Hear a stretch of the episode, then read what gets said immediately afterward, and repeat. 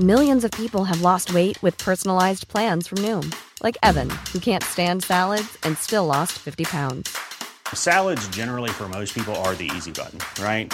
For me, that wasn't an option. I never really was a salad guy. That's just not who I am. But Noom worked for me. Get your personalized plan today at Noom.com. Real Noom user compensated to provide their story. In four weeks, the typical Noom user can expect to lose one to two pounds per week. Individual results may vary. Many of us have those stubborn pounds that seem impossible to lose, no matter how good we eat or how hard we work out. My solution is PlushCare. PlushCare is a leading telehealth provider with doctors who are there for you day and night to partner with you in your weight loss journey. They can prescribe FDA-approved weight loss medications like Wegovy and Zepbound for those who qualify. Plus, they accept most insurance plans. To get started, visit plushcare.com slash weight loss. That's plushcare.com slash weight loss. Hiring for your small business? If you're not looking for professionals on LinkedIn, you're looking in the wrong place. That's like looking for your car keys in a fish tank. LinkedIn helps you hire professionals you can't find anywhere else, even those who aren't actively searching for a new job but might be open to the perfect role. In a given month, over 70% of LinkedIn users don't even visit other leading job sites. So start looking in the right place. With LinkedIn, you can hire professionals like a professional. Post your free job on linkedin.com slash people today.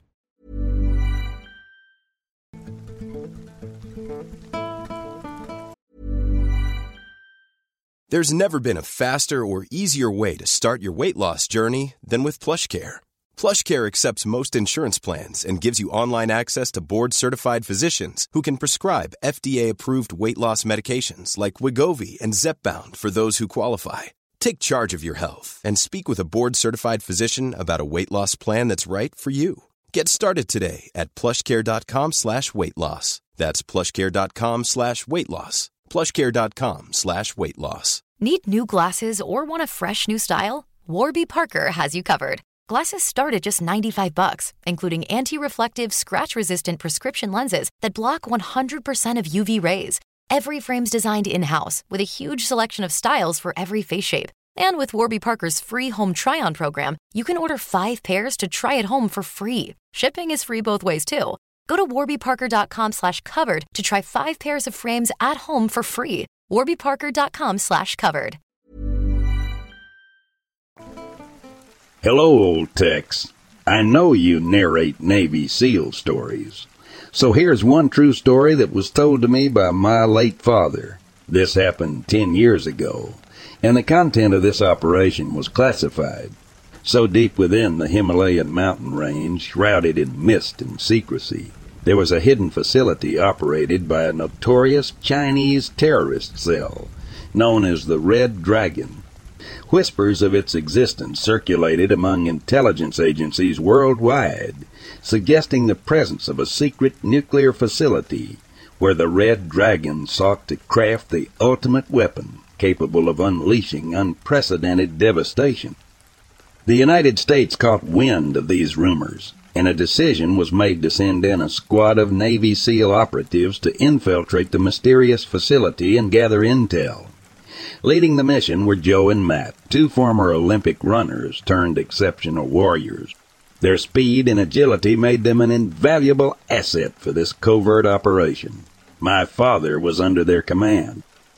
So, the night was ink, black as the seal parachuted from an unmarked military aircraft, descending into the treacherous terrain surrounding the Red Dragon's mountainous hideout.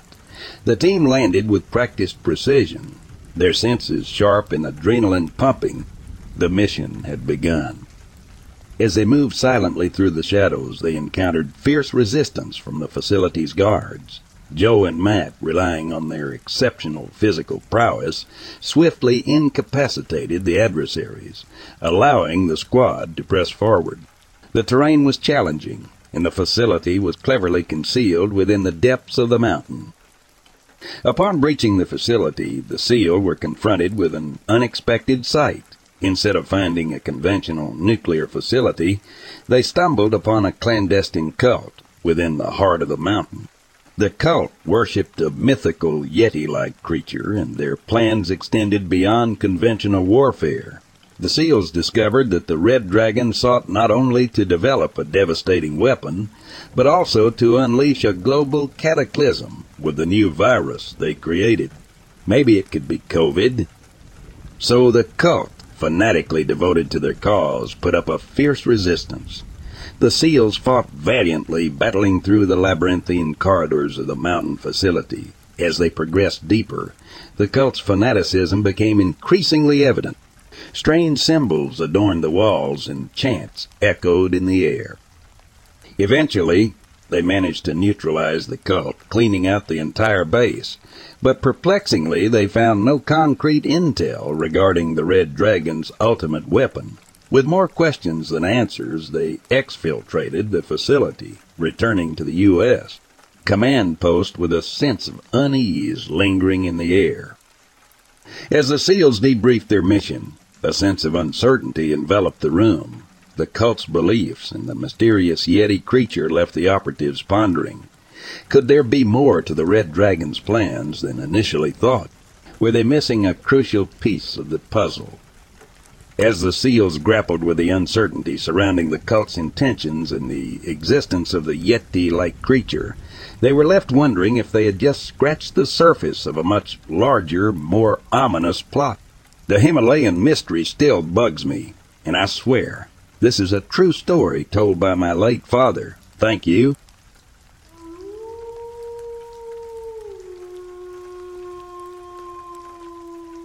Hi, my name is Jay, and I would like to tell you a true tale of what happened to me one September evening in 1990. I held off talking about this for the past three decades. For some unknown reason, I feel compelled to tell my story. I was leaving my girlfriend's house because she had to go to work the next day. We lived just south of Pittsburgh, Pennsylvania. There was still light out, but the sunset was coming. I decided to walk to my friend's house, which was about ten minutes away, and I thought to save a couple of minutes walking, I would take a shortcut along two sets of railroad tracks. As I was walking along the tracks, I could see from a distance that someone was coming up from the embankment of the tracks and started walking on the railroad tracks toward me. I thought this was odd because I could see that this individual was wearing one of those old bulky green parkas with a hood up over his head. As he was getting closer, I could see his features more clearly. Something was not right. As he walked right by me, his whole upper body turned towards me, and what I saw was some type of an alien. It just looked at me as it was walking by. This freaked me out. Two seconds later, I turned around to see where this thing was going. It was gone. Nowhere in sight. At that moment, I looked up and saw a UFO hovering for a good ten seconds, about 1,000 feet up. Then the UFO sped off northeast. This incident really shook me up. Nothing else that I'm aware of occurred since that incident. Do these other worldly beings live among us? What aren't we being told?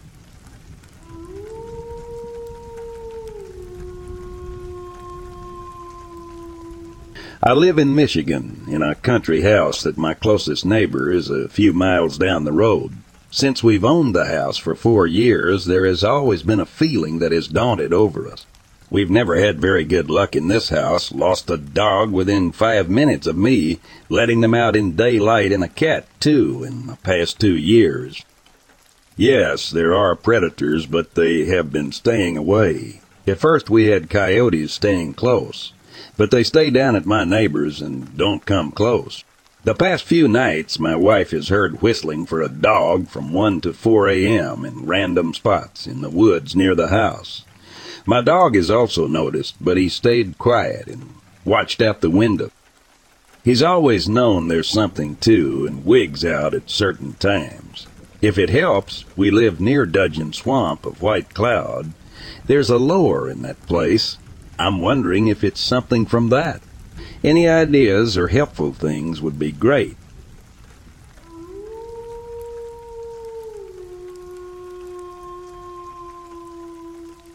I was an elementary school student in 1971. I saw the legend of Boggy Creek's film and later read Peter Byrne's little paperback book on Bigfoot, the North Georgia mountain. Especially in the Appalachians, are rich with legends and strange stories about boogers. Parents and adults would say, don't be out at night because that's when the booger bears come out. Nobody ever explained to you what a booger was or how it looked, so we thought it was only a scary story. In the spring of 1973, a game warden went missing overnight. He was found the next morning walking on a rural road by a passing car. He was exhausted and confused with his clothes torn and, and couldn't really remember what happened. It was later said that he claimed to have seen a tall, hairy creature with a big head and a face like a bull. The story was a buzz for about two weeks, and suddenly all talk of it went quiet. I think he either quit or the state relocated him. It was March 1974 when I was 15. I didn't drink or smoke anything. I was seeing a straight arrow football player and not the type to tell stories. About 8:30 p.m., I was riding in a car with three other guys, and the driver was about 2 years older than us. We were spotlighting deer illegally, but not for the purpose of shooting one, just checking them out. We're driving down the main road. It was barely paved and full of potholes. As we rolled along at about 10 to 15 miles per hour, we spotted a buck and two does up on a chest high red clay bank with bushes and overgrown parsley. The overgrowth partially blocks our view. This is a four-way highway. This was at a four-way crossroads where the very narrow dirt or gravel road left off into a completely deserted forest with no houses. On the left was another dirt or gravel road with an old church on the corner. Further down this road were a couple of farms. A river runs down one side that is fed by the Amicalola Falls, which is located at the head of the Appalachian Trail. Ironically, there's an area of the river known as the Devil's Elbow, where moonshiners, pot growers, and hunters were alleged to have gone missing. This is the same area where the game warden went missing. I was in the passenger rear seat and couldn't really see the deer. We stopped, and the guy in front of me got out with a spotlight and shined the deer. It was apparent they had been running and were tired because they hadn't run off.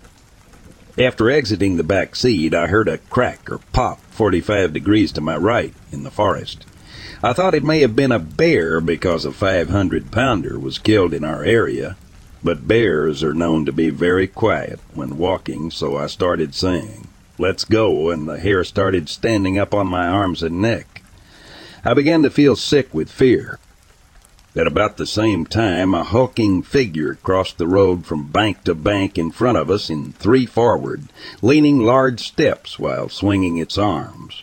It appeared to be approaching the deer, and at that moment they bolted out of there. By that time, I'm frozen with fear, and it seems like time is slowed down. My friend to the left says, what the hell was that? We're both saying. Let's go. Let's go. I had one foot in the car, and then as I looked up on top of the embankment, I saw the outline of a figure move slowly to get behind a tree where its face was obscured. My friend with the spotlight starts slowly getting in the car while the other dude dives in the back seat. At this time, my older and more stubborn friend pulls out a 22 caliber pistol and says, who are you? Talk to me or I'll shoot now. We are screaming. Let's go. My friend in front of me still has the light pointed at it over the door, even though he is now back in the car. At that instant, we hear a bang. Bang! The driver shot the 22 caliber up in the air. He immediately throws the pistol down and jumps in the car. We spin out of there sideways. I'm shaking all over. It was so bad that my feet were actually tapping and everybody but the driver was talking at once. We drove until we found a closed gas station and pulled in. He got out, went to the drink machine, and downed a Coke. He still wouldn't talk. So now my friend is driving us all home, and it's about 10 p.m., and we're planning to go back the next day to look around in daylight. We also agreed to only tell our families, minus the part about the gunfire, of course after we drop off my friend in the back. We're headed to my house. My friend in front says to the driver, Hey man, what did you see? Nothing but silence until we get to my house. My friend in the front says you saw its face, didn't you? He very quietly said, um, I sat there for a minute waiting for more, but it was obvious that he wasn't talking, and it was getting late on a school night. I then had to get out and walk up the long path to the dark backside of my house, which sat at the foot of a mountain. When I got inside, my mom noticed that there was something wrong, and her first question was, Somebody has been drinking. That was all I needed. So, as I finally managed to tell my story, my mom replied, uh, It's probably the devil. But my dad, who grew up on a farm only a few miles from this incident, sat silent, looking at the TV. It was his older generation on both sides of the family who used the term booger. Growing up on a farm, he knew all too well about booger stories and later said that he used to hear strange screaming sounds in the woods. They always blamed it on panthers, but they're all hunted and killed by the early 1900s. The few other people I shared my story with laughed and ridiculed me, so I shut my mouth. The following day, we all head back, and our driver still doesn't want to talk. We get to the location and cannot find footprints, but do find broken branches and impressions in the ground. Then we got to the tree where his face was hidden. A prominent crooked limb stuck out and bent upward. I could stand flat-footed and reach the limb with my arm almost extended, and that put the creature at about seven foot ten, or possibly more. About two months later, I was in church and saw a girl that lived on that same road, but closer to the main highway. I told her what happened, and a very serious expression came over her face. She informed me that it had run across the road in front of her one night while coming home from a football game. She also said that her uncle saw it coming out of his chicken house about a year prior. I sat there silently thinking, Oh God, why have you allowed such things to exist?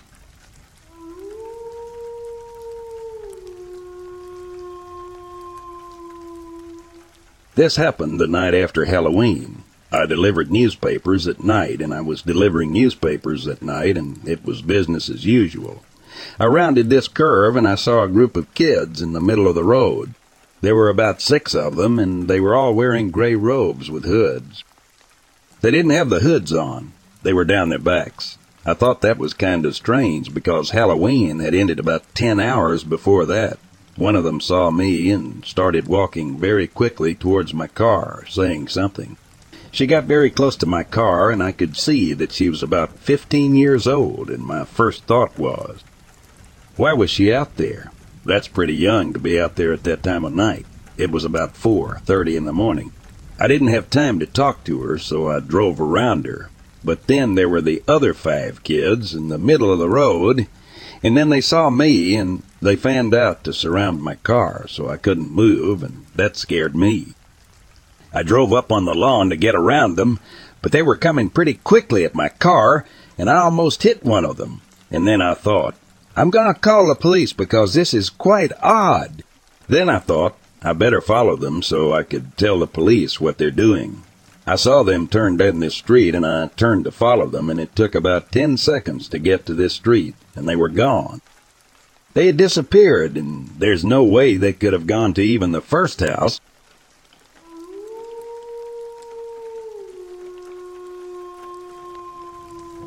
My girlfriend and I were hiking around western Maryland, and I started getting an eerie feeling, and I seen something following or stalking us.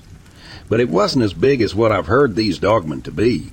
Also, there's a little equipment yard where I sometimes work on vehicles, and behind the yard is a cornfield, and it had been cut down. And in the middle of this field is a island of trees, while I was working one afternoon, I heard what sounded like fifty wolves howling at once. I turned around and seen something crouching down very low to the ground, coming out of the island of trees. Looked a lot like the thing that had been following my girlfriend and I, but that was at least twenty miles away. Also, there's an area nearby where my father told me that he and his friends would see this wolfman thing running next to their vehicle in the 1960s and supposedly had killed a lot of livestock in the area. I came across this article of something called the Snarly Yow. It was on the same mountain my father has all these werewolf stories about. I will try to upload the article for you. The area is around Hagerstown, Maryland.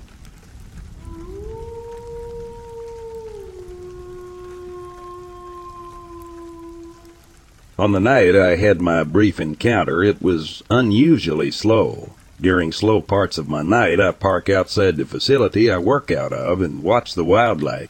It's abundant, with a mixture of fox, coyotes, raccoons, and every once in a while, I'll spy a red wolf breaking the wood line, trotting across an open field in search of small game. Our facility is located on a dead-end street which backs up to a major creek, and to the left, we have a smaller creek that breaks off of the larger one. Both creeks are fed by a large river about a mile away. I should also mention that we have large patches of woodland that lead to our facility, and that the area does not have a lot of light until you turn into the parking area. About a week prior to my encounter, I would sit at the end of the road to complete my paperwork and wait for the next call to come. As I parked there, I would get a sense of being watched. I would look up, almost expecting someone to be standing in front of my truck. Let me say that darkness or the woods do not spook me or make me jumpy. I was raised in the swamp, close to a river, and rather enjoy the solitude. Not only did I have a sense of being watched and sharing my space with someone, I noted that there were no normal night sounds such as crickets and frogs. I also found it baffling that all the wildlife seemed to be gone from the area. This really bothered me. I couldn't figure it out. On the night I had my encounter, I decided to leave some wet dog food at the edge of the woodline, hoping to entice a family of raccoons out, so I could at least see that they were okay. This family of raccoons I had watched grow up from kits, and not seeing them bothered me. Also, I didn't see a gray fox that would hang around that area. This fox would come within four to five feet from you, but would be guarded all the while. He would hang out with certain people and then retreat back into the woods. Anyway, I popped the top off of some smelly dog food, and as I was pulling the top off the can, I heard a deep growl come from out of the edge of the woodline. I had never heard an animal growl with such force and so deeply at first, I thought it could have been a Jake brake from the interstate. That can be heard from our facility, but that's not what it was. I could feel hear it from the wood line, hitting my face and felt the growl inside of my chest, pretty much like a vibration. I knew this was not a bear, the same as someone knows their left hand from their right. You just know. And yes, we do have bear here, but I can tell you quite bluntly and very firmly this was not a bear or any other wildlife that was normal to the area. I dropped my head down and refused to look up. I dumped the can of food on the ground with one hard thump, hoping whatever was in the woodline would rather have the can of food instead of me. I backed away with my head down until I reached my truck. My instinct told me to drive away, and so I did. About half an hour later, I returned, due to my curiosity overruling my common sense. Being a natural skeptic, I was prepared to figure out the earlier event. I parked in the same place, and this time had walked to the back of my truck to smoke. While standing there, I observed a dark mass come across the road and disappear into an open field that is mostly overgrown with wild blackberry bushes and grass. I have a trained eye, I take in a lot of detail, and still I admit to suffering from short-term memory loss due to a TBI that ended my law enforcement career. What I saw at that moment, though, will be in my memory forever. I can only describe this creature as what I took at the time to be some kind of a hybrid. Although it was on all fours, to me, it did not appear natural.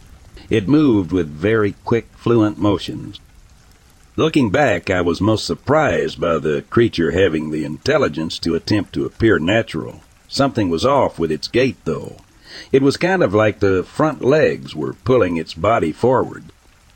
The back was hunched at the shoulders, and it had a long back. The creature was black, which I can only describe as a dark mass with no reflection. I also noted it had a small animal in its mouth.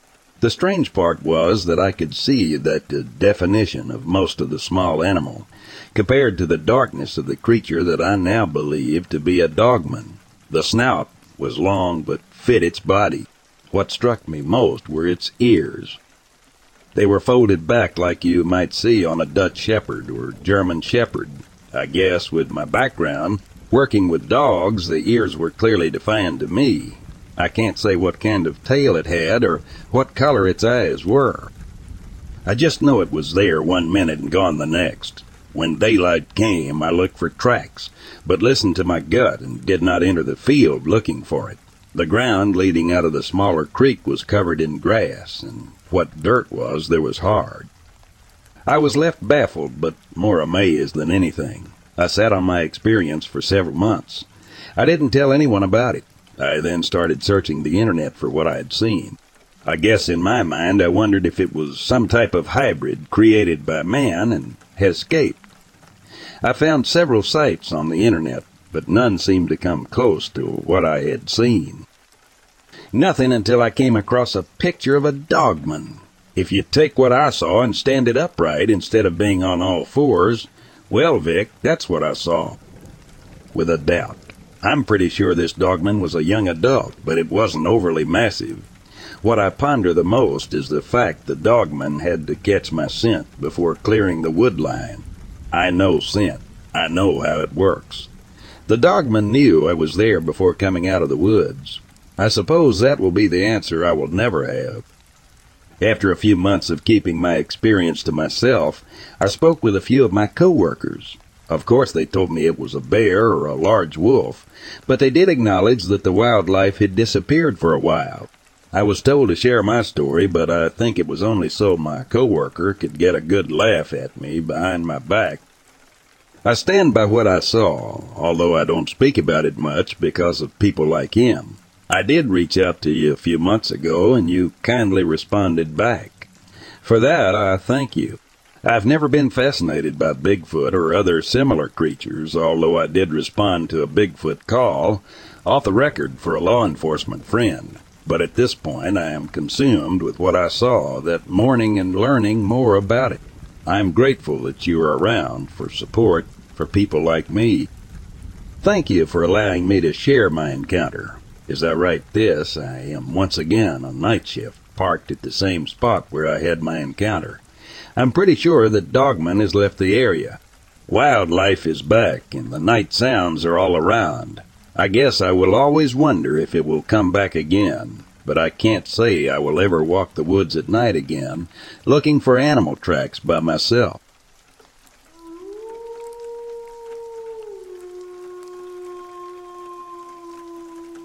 In the midst of the unforgiving Arizona desert, a group of us hunters had embarked on a daring expedition. We were seasoned outdoorsmen, adventurers drawn to the challenge of the arid, desolate landscape. It was on the fourth day of our excursion that we stumbled upon the eerie sight. A stark contrast to the relentless sun overhead, the burial Native American ground emerged before us ancient weathered gravestones and markers. Some toppled by time adorned the desolation. We could feel it then.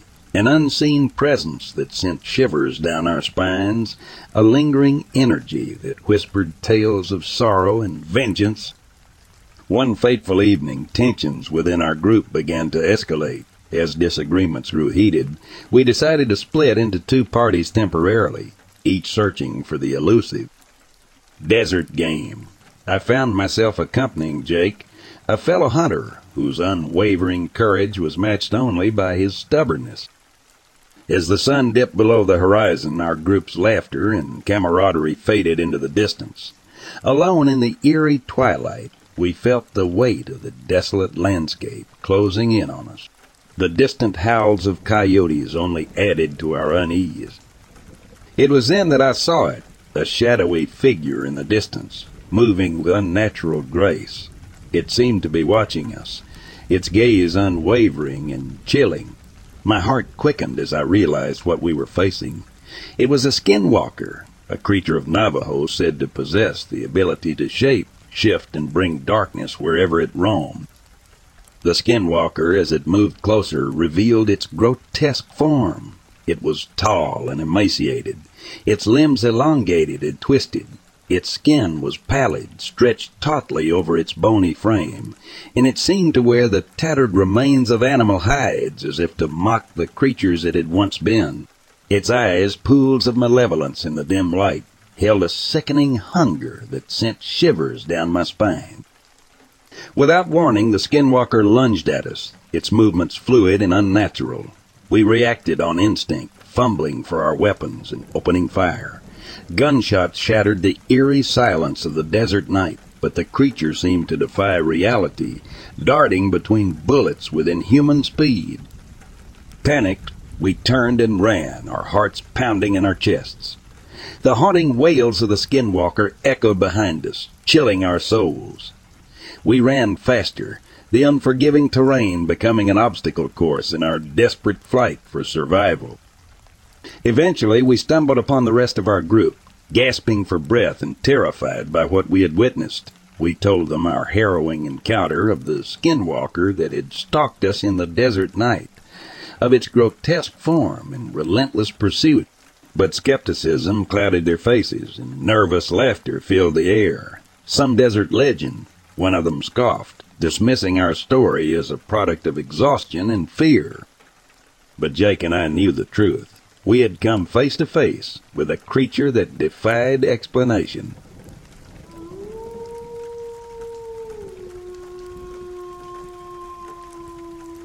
Back in the summer of 2020, I was traveling with my partner to Boise, Idaho, from Colorado to visit his family and stay for a camping trip. This trek is nearly 15 hours long, and while you can do it in a day, it's better if you stop to rest. Having lived in Utah at one point in time, I was very eager to show him the natural hot springs in Spanish Fork. They are located deep in Diamond Fork Canyon and require a 45 minute hike from the parking lot. Still, we were both excited to get out and moving after seven hours in the car. When we arrived at the first parking lot, however, the gate was shut and locked tight. A sign taped to the metal read closed. Absolutely no access to hot springs. Fines $2,000 max or something to that nature. We were bummed. COVID had shut down many things, and we figured that this was outside, so there's no way it was going to be closed. After some research on the government website, we discovered that a body had possibly been found in the springs and was likely the cause for the locked gate. Sad and tired of sitting in the car, we drove back down the canyon road to find a spot to camp for the night. Most of the more established campsites were closed due to COVID or were already taken for the night. This was fine since we prefer more dispersed camping anyway, so we picked a random road to turn on as we drove closer to exiting the canyon. Road 338. Most of the road was a well kept dirt road, we passed some promising spots near a creek and maybe two or three other people already set up for the night. We wanted to go a little further to see if there was anything with that wow factor. Sounds funny, but some sites give off that this is the one feeling. Finally, we came to a dead end in the main road with a fire mitigation road to the right. At this very spot, there was a strange boulder with some type of inscription on it, partially surrounded by a wooden fence. I had to investigate. The inscription read Diamond Battle, June 20, 1866. No way! A memorial for a battle that happened right here. A feeling of uneasiness and oddly respect washed over me. After traveling up the fire road and not finding what we were hoping for in a campsite, we decided to pick a spot by the small creek we passed on the way in. It was getting dark quickly, but we set up our tent in no time at all and got a fire going. The creek was loud but peaceful, though ever since I read that inscription, I couldn't shake this strange feeling. I'm not a paranoid person, but I kept feeling on the edge of my seat. Like something was watching us from the woods just across the water. As the night grew darker, this feeling grew stronger. I decided I didn't want to be in the open anymore and retreated to the tent to get some rest. While my partner stayed up to enjoy the fire, I snuggled into our sleeping bag and exhaled comfortably, listening to the creek that was now much quieter and was a bit further from the tent. I started to drift off when I heard it. Soft chanting. Rhythmic drums. My eyes shot open. Was I really hearing that? I strained my ears to listen over the running water. I couldn't quite get a clear sound, but it was definitely there. This is when I noticed the ground was also rumbling, as if horses were stampeding down the road, 100 feet from our sight. I didn't know if I should get out to tell my partner, but I had the strange feeling that if I said it out loud, it would make it more true and that an army of spirits would spring from the trees and into our campsite. Before I could make the decision, I was dead asleep. This was somehow the most peaceful slumber I have ever had. The next morning, we packed up our tent and left no trace that we had ever spent the night by Little Diamond Creek. When I finally entered cell service, I did a Google search of that memorial in Diamond Fork Utah. It turns out there was a battle there between the Utes and the Mormon militia, and lives were lost on that mountainside. After reading this, I decided to tell my partner what I heard last night before falling asleep. I told him about the chanting and the drumming, and even the stomping of horses. He looked at me in disbelief and said he heard the exact same thing. I guess I was only in the tent ten minutes before he got spooked standing alone by the fire, hearing this distant chanting and drums. He came into the tent and experienced that same peaceful sleep I had. I feel as though we were being watched over by those Native Americans that lost their lives there. A strong but calm and protective presence if you're ever on Diamond Fork Road, I hope you visit and pay respects to the memorial of the Diamond Battle, and maybe the spirits of the land will watch over you too.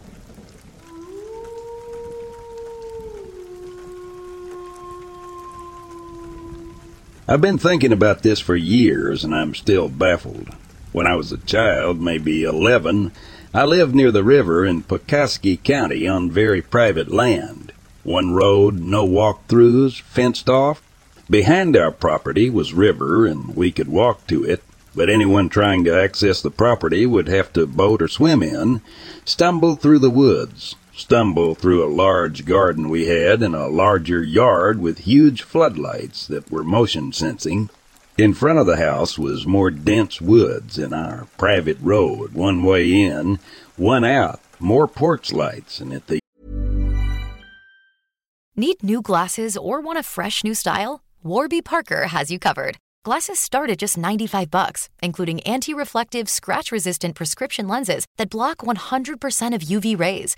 Every frame's designed in-house with a huge selection of styles for every face shape. And with Warby Parker's free home try-on program, you can order 5 pairs to try at home for free. Shipping is free both ways too. Go to warbyparker.com/covered to try 5 pairs of frames at home for free warbyparker.com slash covered. When you make decisions for your company, you look for the no-brainers. If you have a lot of mailing to do, stamps.com is the ultimate no-brainer. Use the stamps.com mobile app to mail everything you need to keep your business running with up to 89% off USPS and UPS. Make the same no-brainer decision as over 1 million other businesses with stamps.com. Use code PROGRAM for a special offer. That's stamps.com, code program. End of that road was a steel gate. So I was maybe nine or ten and I wanted to catch fireflies. My mom said, okay, gave me a mason jar and I went to leave and told my mom I was turning off the front porch light to see them better. She said it was okay, but not to go to the tree line. So I was out there for six or seven fireflies worth when I started to see something odd. There was a strange light hanging in between some trees. Did not move, did not turn, shake, rotate, nothing. I stared at it for a while, fascinated and scared, but trying to puzzle out what it was. It appeared to be a ball and not a beam, and was definitely well defined. I was starting to get past my fascination, and I was getting scared. Then another appeared further in the trees, maybe five feet further back. They were literally just hanging there in the air. Single balls of light, clearly defined. I decided enough was enough and ran to the house. My parents said I was hysterical enough to warrant a rifle search of the property, and my mom called the police, who came out. No one found anything. No evidence of a fire, lanterns hung in trees as a joke. Nothing. I already knew it was neither, but I hoped someone would figure it out. I was in deep shit with my dad. He told me I was making up nonsense, and I got the belt and was put on a diet of stacking wood for the winter. My dad was splitting, housework, etc. Anyone have an idea what this might have been?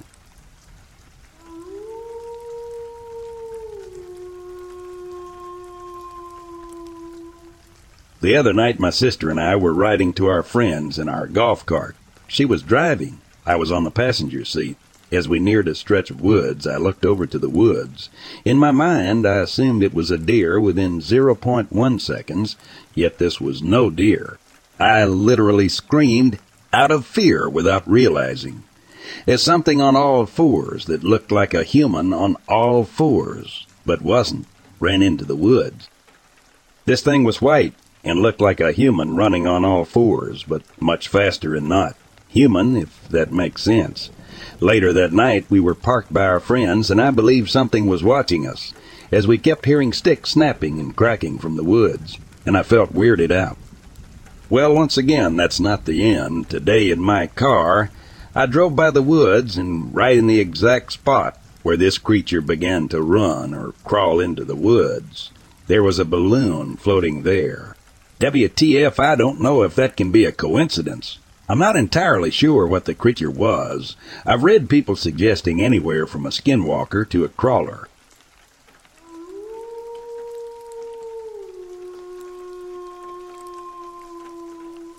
As a child or young teen, I lived a very strange situation in the woods. I'm not sure if this encounter may have been some kind of entity or perhaps something different. I hope someone can give me more information about what happened to me and my friend. I, female, was around 12 years old at the time and one of my best friends. Let's call him Alex. Must have been 10. Alex's father had purchased a large amount of forested land around 100 kilometer away from the city we lived in, Montreal, Canada. It was all forest when Alex's family acquired it. They cleared a little patch to build a house, and the rest was pure, unadulterated forest. Their land was cut in two by a dirt road that, if you followed it for several kilometers, led to a few houses, and their land was very different depending on which side of the dirt road you looked. On the right side, where their house was, the forest was light and luminous, or at least it felt that way. It was not too dense, with little rolling hills, a lovely place to play. On the left side of the road, though it was another story, first there was a deep ditch, perhaps two meters deep, which then became a quite high and steep hill. Weirdly enough, all along the long road, the ditch was full of car parts. A set of car wheels here, a door there, a steering wheel way over there, all old and overgrown with moss and over the steep hill, the forest gave off a really bad vibe. It had lots of very tall, dark coniferous trees with almost black trunks, and the place seemed somehow devoid of light or light. Climbing the hill, which we seldom were willing to do because of the creeps it gave us, there was some sort of swamp there. When we were there, there was this strange pressure. We sensed a kind of animal instinct that told us to leave this place. The strange atmosphere was spontaneously obvious to both me and Alex, and we playfully called that side of the road Demon's Forest. One weekend day, probably in 2001 or 2002, my family and I came to visit Alex's family. Bored by the adults, my friend and I decided to go and play in the forest. Alex's father told us to watch out. There was an animal that had been rummaging in their trash bin and causing other nuisances. He said it was a dog that looked somewhat like a Rottweiler that surely belonged to someone living up the dirt road. He warned us that we shouldn't interact with the dog if we saw it, as it didn't look healthy, as far as he could tell, or something was weird about it. He said it somehow looked diseased or contagious, or had patches of fur missing. Can't remember exactly. And so we set out on our walk. It was autumn and the leaves were pretty and golden many having already fallen to the ground. It was a calm, slightly overcast, windless day. The air was very still and calm. Alex and I decided to walk along the dirt road with the pleasant section of forest to our right and Demon's Forest to our left. We chatted while following the road as it was rising up a slope. As usual, we were slightly creeped out going up the road because of the weird vibes of the forest to the left side. But we were challenging ourselves to be brave and trying to not really think about how unsettling it felt. A good distance away from their home, when it was already well out of sight, I noticed the first strange thing of the day. Out of the steep hill on the left side of the road, there was a very large and dark pine tree hanging over the road. Somebody had attached a pink ribbon to one of the branches, which was already strange, since this was the territory of Alex's family, and they had no daughters. Or other little girls likely to hang around, or other people who may be owners of pink ribbons who were likely to hang out on this deserted road. The strange thing was, the ribbon was flailing strongly in the wind. Its loose ends were flapping almost horizontally. The thing is, it was a completely windless day. There was no wind to speak of. The ribbon was within my reach, so I even touched it as it was flailing. I even licked my finger and held it in the air to check if I could feel any wind or air current at all, as my dad had taught me. The air was perfectly still, yet the ribbon failed. I mentioned it to my friend. He seemed distracted and was younger than me and sometimes didn't catch on to what I said, so I didn't press the matter. We continued our climb. We reached a place where the hill on the left side of the road had a gentler slope and began further away from the road. In fact, it looked as if the hill was kind of carved out in a way that would have made it easy for us to climb to get into Demon's Forest. It almost seemed as if the hill was carved in a sloping half circle, like in a theater and the road we stood on would have been the stage. It gave us a very clear, treeless view of the hillside, full of golden and red fallen leaves.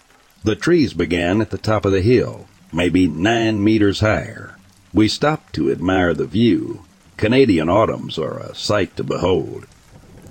Alex suddenly got really excited.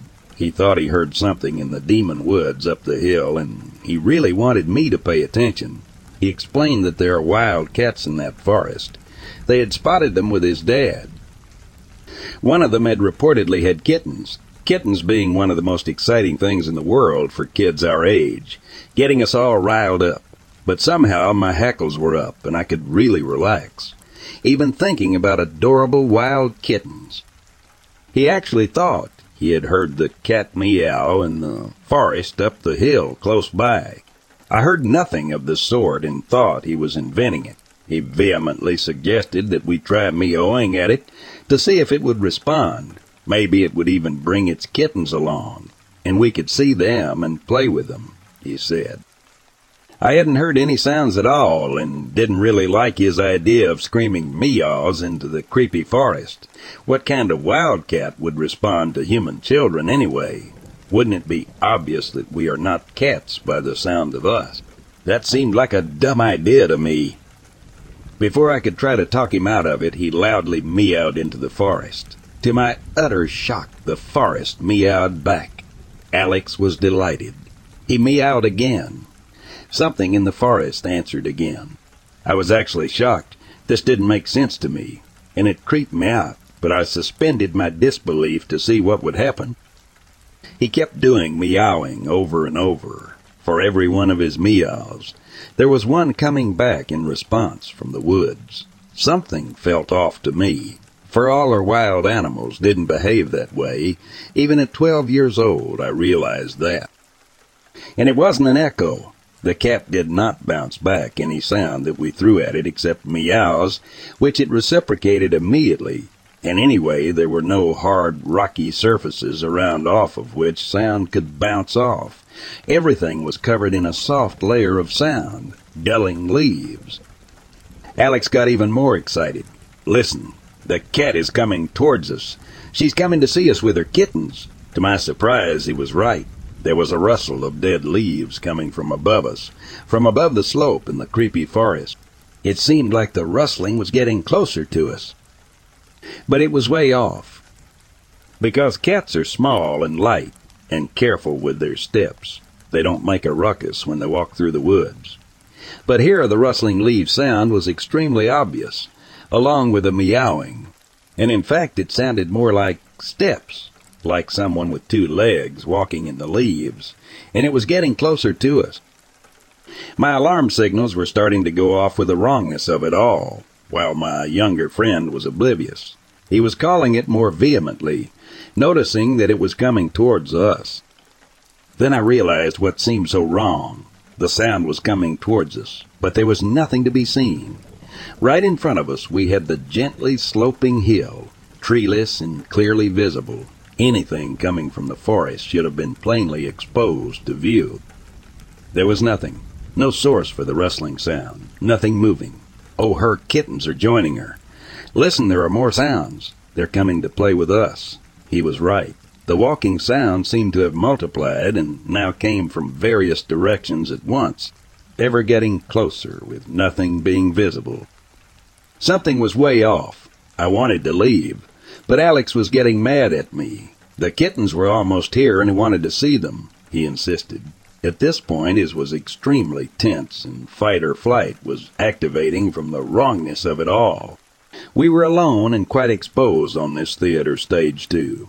Whatever was getting closer to us, which was more and more obviously with every moment, decidedly not kittens. I was on the verge to force him go run home. And then suddenly I heard a very loud panting sound, right at my feet. During the first millisecond, I got only mildly surprised. We had a huge husky at home. I was used to it panting next to my feet, but then a sense of profound dread dawned on me as I realized that, obviously, my dog was not here, and it must be another dog, a very big one by the sound of it, right at my feet. I panickingly looked down, ready to jump away from the dog that somehow got extremely close to me, almost on me, without my noticing. Only there is absolutely nothing at my feet. Bet I still hear the loud, breathy panting sound coming from there. I whirl around, all 360 degrees screaming. Where is it coming from? There is nothing at my feet or anywhere around me. There is nothing there, yet the sound is clearly there.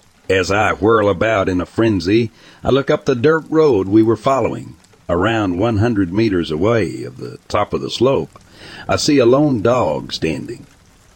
It looks somewhat similar to a Rottweiler, but in very, very bad shape.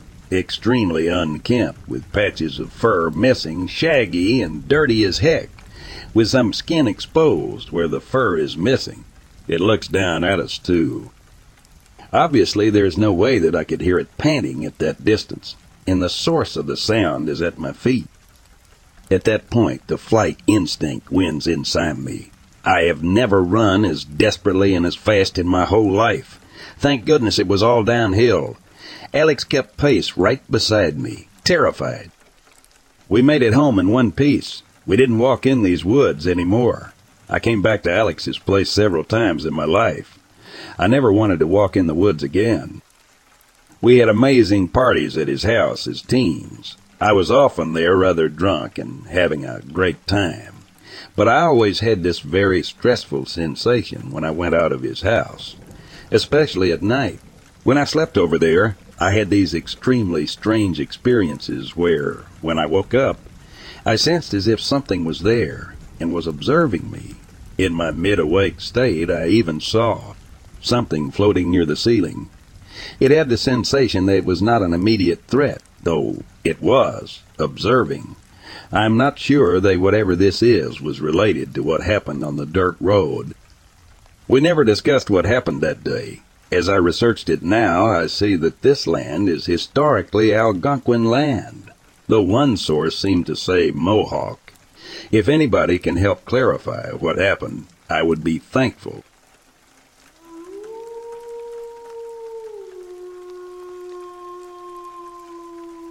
On the night of August 21, 2015, in Kings Mountain, North Carolina, I was sitting on the front porch waiting for my dogs to do their thing, when all of a sudden all five dogs started barking like crazy.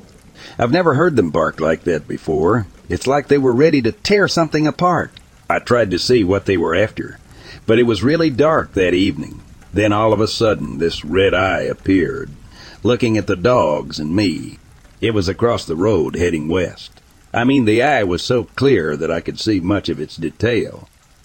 I ran into the house to grab a flashlight, but by the time I got back out, it was gone. The dogs were still on the west side of the fence, barking with the same force. So I walked to the edge of the porch, but I couldn't see a thing, even with a night light at the corner of the house. Then the red eye appeared again, looking at me and the dogs heading south through the small woods between me and my neighbor's house. It stood there for about thirty seconds, and when I started to raise my light, the eye disappeared. To me, it looked like a lizard's eye. It didn't seem that it wanted to harm us, so I didn't chase it. I've been hearing reports about Bigfoot being dropped off or taken up into spacecraft. Do you suppose that's what the alien was looking for? I have seen Bigfoot in the woods behind our house. There have been others that have seen it also. My feelings about all of this it all started in 1970 when I was sitting in a lawn chair looking up at the stars and seeing a little bright light go from one star to another. You would not believe what I've witnessed through the years. People would say I was nuts and crazy. I don't care. I know what I've seen and heard.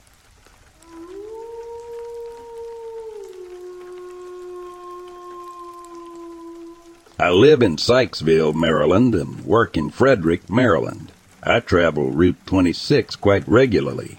I never seen anything like what I saw on 1st December 2015. On my ride to work, I saw a bright light in the sky. At first, I thought it was just a plane, but as I continued to drive toward Frederick, I knew it was not a plane or anything I knew it to be. I passed South Carroll High School. I stopped at the red light and looked slightly left or southwest to see if I could figure out what I was looking at. As I started to drive, I noticed this bright light was in the shape of a teardrop, with a bright light that didn't really go with the sky canvas that morning, which is why it really stood out. It got really bright, then back to its regular brightness, what I first noticed. I also noticed below it were smaller lights that obviously were not attached to the light. They were very separate, but clearly with the bright light. As I got closer to Frederick, maybe just about to Taylorsville, I noticed two helicopters on either side of the light. They were black, very synchronized. The helicopters would go towards the light, and then the light got brighter, and then when they backed off a bit, the light went back to its regular brightness. The two lights below were not as big as the bright light. I'd say they were as big as the helicopters. This went on for at least 30 minutes until I got right outside of Libertytown then they were gone, disappeared. This happened at the same time the following three days. The only difference the helicopters didn't show up on second and third day. There were other people as well who had pulled over to see what was happening.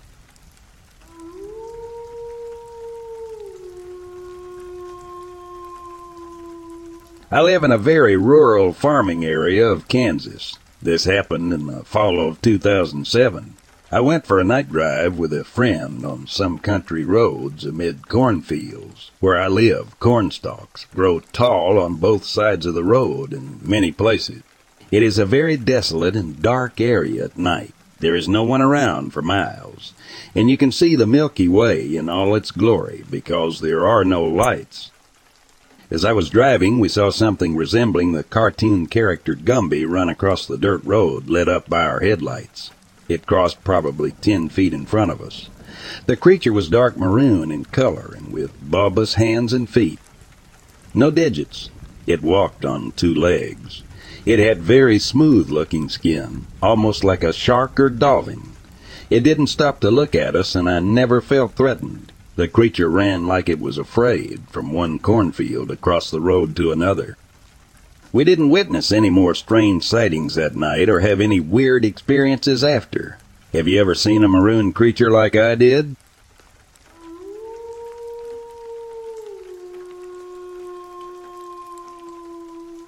To prove I'm a believer, I will share something I have never shared since I'm too scared to.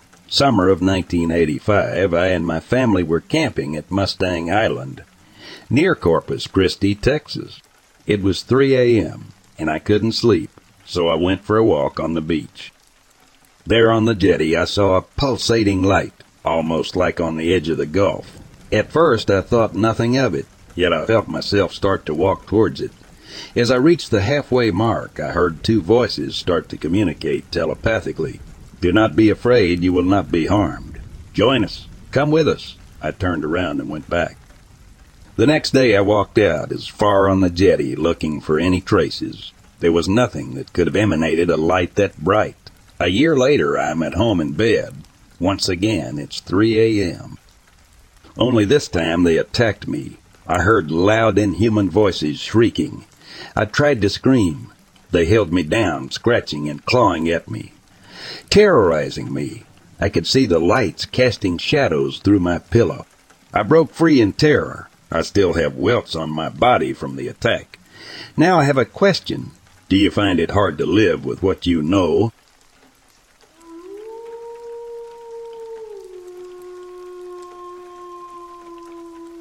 My father, who was working as a construction contractor, had a work crew leave a job site in a panic frenzy once because they saw a Bigfoot like creature in the creek behind the house they were working on.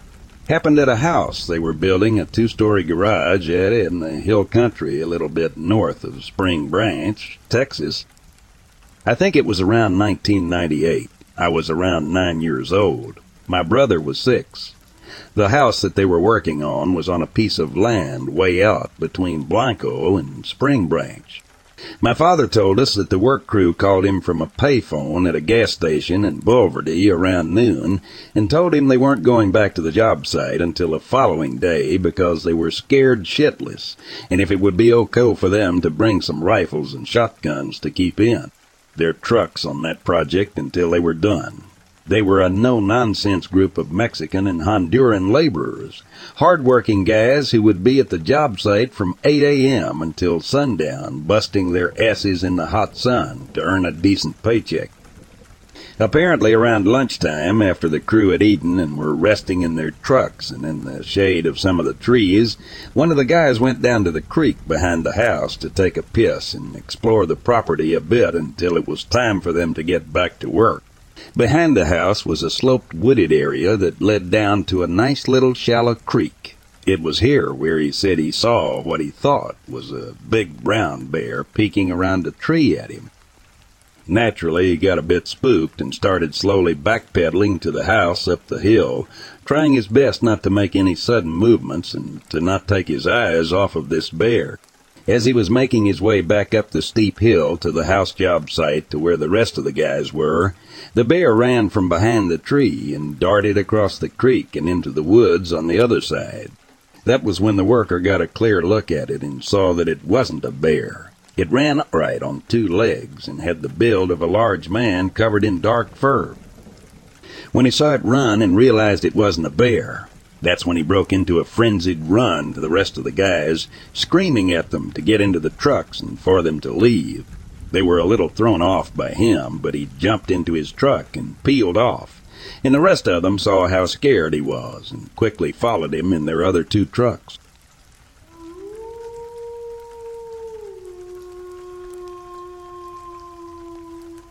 Before doing so, however, I should explain that among the natives of Canada, both Indians and Eskimos, there is a shortage of marriageable girls. Probably a similar condition exists among the Sasquatch, thus explaining the action of the wild giant in this case. I should also like to add that although her present day photograph hardly bears this out, the evidence of her contemporaries goes to show that in her girlhood, Seraphine Long was considered one of the most comely girls in her tribe. Here's the story.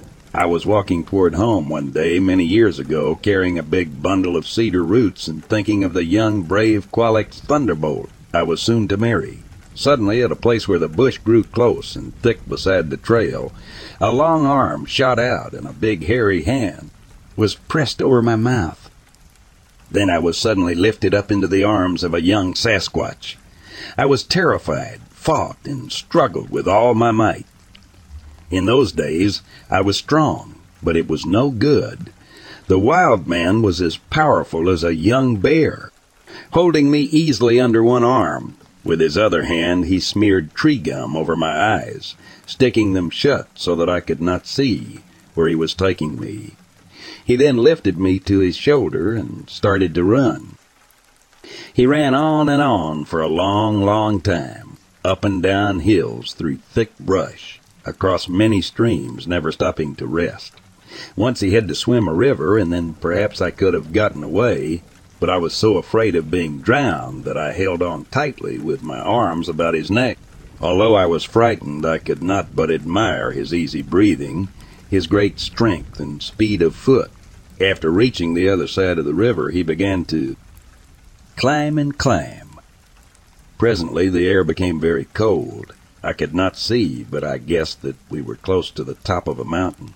At last the Sasquatch stopped hurrying. Then he stooped over and moved slowly, as if feeling his way along a tunnel. Presently he laid me down very gently, and I heard people talking in a strange tongue I could not understand. The young giant next wiped the sticky tree gum from my eyelids, and I was able to look around me. I sat up and saw that I was in a great big cave. The floor was covered with animal skins, soft to touch and better preserved that we preserved them. The small fire in the middle of the floor gave all the light there was. As my eyes became accustomed to the gloom, I saw that beside the young giant who had brought me to the cave, there were two other wild people, a man and a woman. To me, a young girl. They seemed very, very old, but they were active and friendly, and later I learned that they were the parents of the young Sasquatch who had stolen me. When they all came over to look at me, I cried and asked them to let me go. They just smiled and shook their heads. From then on, I was kept a close prisoner. Not once would they let me go out of the cave. Always one of them stayed with me when the other two were away. They fed me well on roots, fish, and meat. After I had learned a few words of their tongue, which is not unlike the Douglas dialect, I asked the young giant how he caught and killed the deer, mountain goats, and sheep that he often brought into the cave. He smiled, opening and closing his big hairy hands. I guessed that he just laid in wait, and when an animal got close enough, he leaped, caught it, and choked it to death. He was certainly big enough, quick enough, and strong enough to do so. When I had been in the cave for about a year, I began to feel very sick and weak and could not eat much. I told this to the young Sasquatch and pleaded with him to take me back to my own people. At first he got very angry, as did his father and mother, but I kept on pleading with them, telling them that I wished to see my own people again before I died. I really was ill, and I suppose they could see that for themselves, because one day after I cried for a long time, the young Sasquatch went outside and returned with leaf full of tree gum. With this he stuck down my eyelids as he had done before. Then he again lifted me to his big shoulder. The return journey was like a very bad dream, for I was lightheaded and in much pain. When we recrossed the wide river, I was almost swept away. I was too weak to cling to the young Sasquatch, but he held me with one big hand and swam with the other. Close to my home, he put me down and gently removed the tree gum from my eyelids. When he saw that I could see again, he shook his head sadly, pointed to my house, and then turned back into the forest.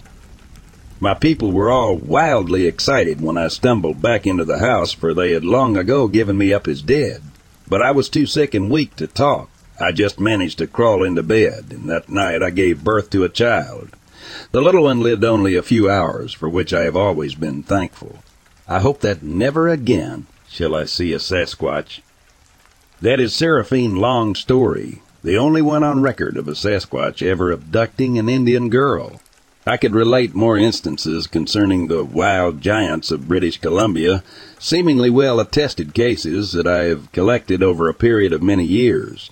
But in this article, the few I have recounted must suffice.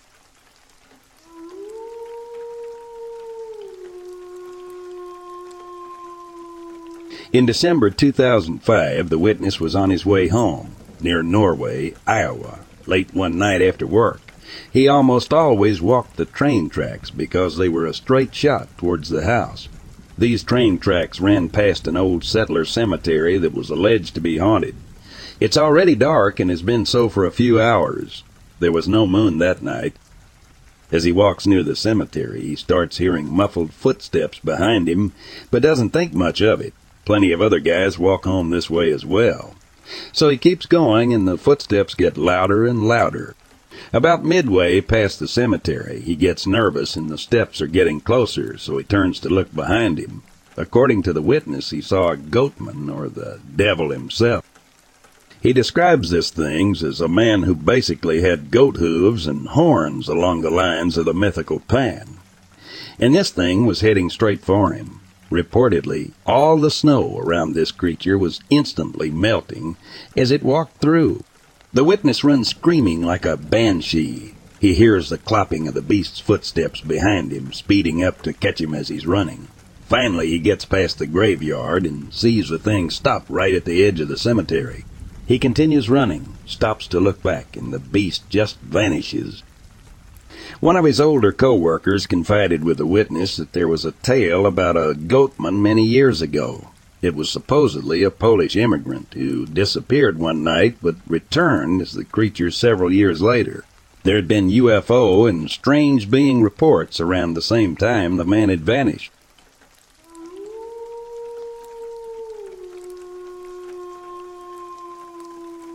My parents have told this story to me numerous times throughout my life, and both of them and my older brother corroborate the story in exact detail. They seem genuinely terrified of what happened, and they have told very few people about this experience. In the summer of 1990, my mom, 31, dad 35, and brother 15 attended an Aerosmith concert in Ohio. After the concert, the three of them were walking to the parking lot in a huge crowd of people. My parents were standing on one side of the street about to step off the curb when they saw two hooded figures across the street. By the time their foot hit the pavement, the figures were directly in front of them. They seemed to float without feet and move from one side of the street to the other in an instant. The next thing they know, they are standing alone, not in the exact same place that they were, with their arms outstretched from the elbow, palms facing up, and their hands and forearms are tingling. They made their way back to the car, and no one else was around. The parking lot was empty except for their car. My brother was sitting on the bumper waiting for them and said he had been waiting for them for about two hours. My parents have no recollection of what happened during that two hour period.